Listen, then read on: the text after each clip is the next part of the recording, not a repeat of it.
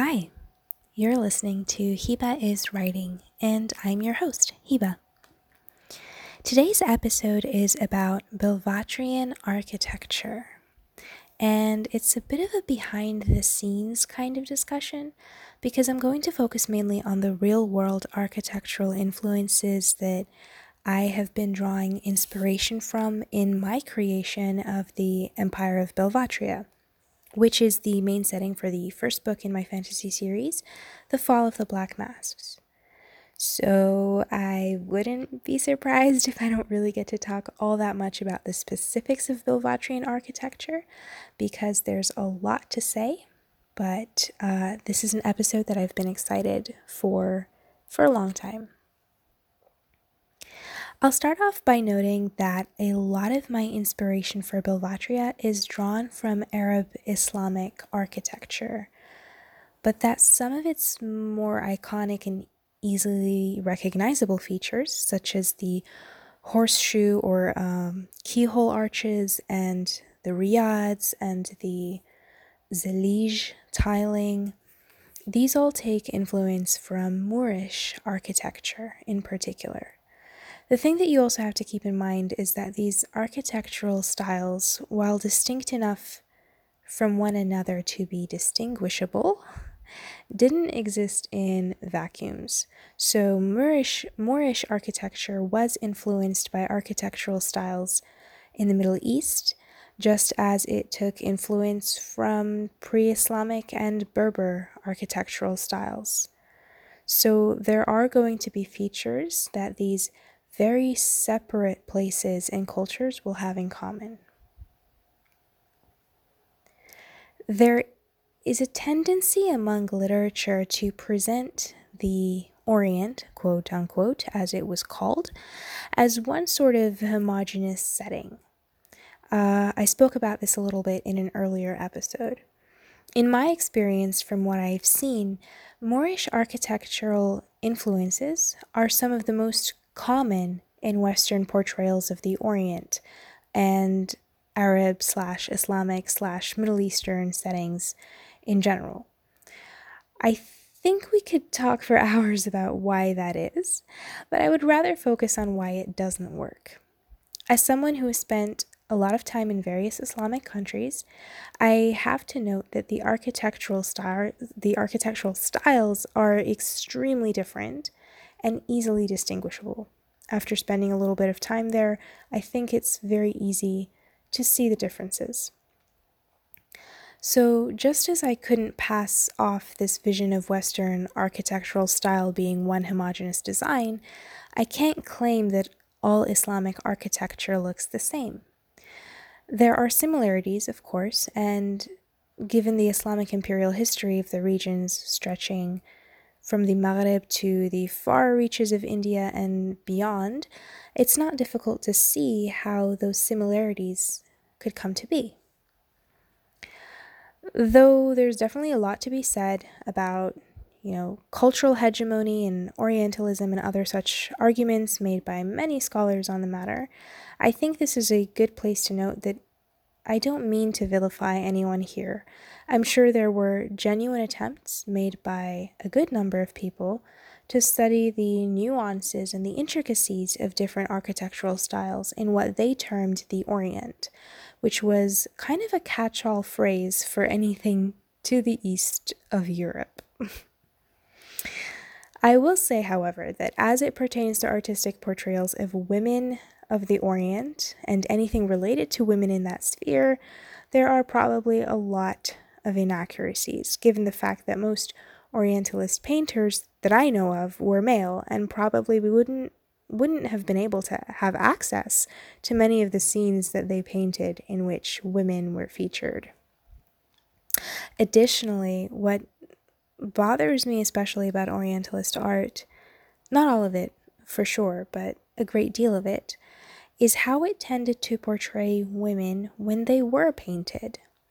There are a lot of paintings of apparently Oriental women in the nude, or almost nude, and usually lounging sensually. And uh, these artistic portrayals are misleading And not just because these men probably would not have had access to women in this way for them to paint them in the first place. These kinds of portrayals definitely place women from these regions under a particularly uncomfortable light in which they were sexualized rather than accurately represented. But enough about that. We're talking about architecture. uh, in design, we usually look at form and function, and architecture is no different. Architecture is very much related to function. So if you were to check out Islamic architecture online, if you were to go ahead and Google that, you would probably find that most of your results will have something to do with mosques and other places that have important functions in Islamic communities. But even mosques, which provide the same function across all Muslim communities, look very different from one region to another. For example, if you Google the Hassan II Mosque in Morocco, and then Google the Adina Mosque in India, and then Google the Khan- Khanqa Mosque in India again, and then Google the Quba Mosque in Medina. If you Googled all of those, you'll see that these are all very different, but you can still see certain similarities because these similarities correspond to the common functions these buildings have. Some of these similarities may be due to the flow of styles and art and ideas during the time of Islamic empires rather than function as well. So here maybe it's more about form um, and that style, that influence having been sort of spread throughout the Islamic empire. So that's important to note because that did that did happen quite often. Similarly, you will find buildings with common functions in different empires or kingdoms in my fantasy books, which will also have very distinct forms because of the different styles present in each place, in each region. However, these buildings will also have certain similarities because of the common functions they hold. So I think this is an interesting little aspect of world building when it comes to architecture. Looking at the nuances and intricacies of cultures and societies can also be enlightening for this kind of thing as well. For example, let's think about the public bathhouse, which is something that is present in almost all empires or kingdoms in my world. The internal layout of, say, a Roman bathhouse and a Persian bathhouse are different. Those two, however, maybe, and I'm not sure about this, but they might have more similarities with one another given their shared histories and their geographical proximity than they would with, for example, Turkish bathhouses when it comes to certain features that represent certain functions. Or it might be the other way around. It might be that Turkish bathhouses and Persian bathhouses have more in common with each other than with a Roman bathhouse, despite the geographical proximity, proximity of the Romans and the Persians. Um, possibly due to, well, let's see, uh, religious reasons, the fact that they were part of an Islamic empire at some point, um, perhaps that overrode whatever influence the Persians might have had from the Romans.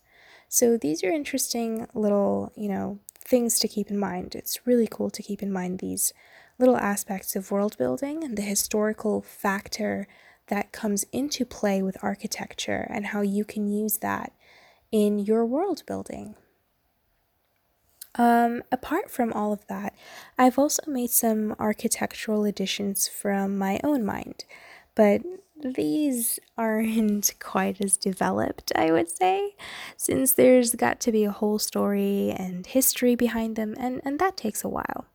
Because I'm also trying to keep the elements in accordance with one another so that these more original architectural additions are not completely clashing with the foundation of Bilvatria, or Bilvatrian architecture rather, which is very much based on the Moorish architecture that I mentioned earlier.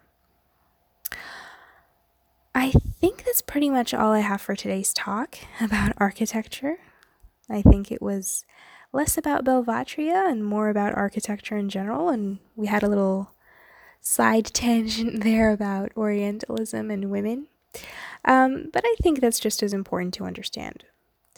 Uh, leave me your comments, thoughts, questions, or suggestions at my Tumblr or my Twitter, both of which are linked in the episode description.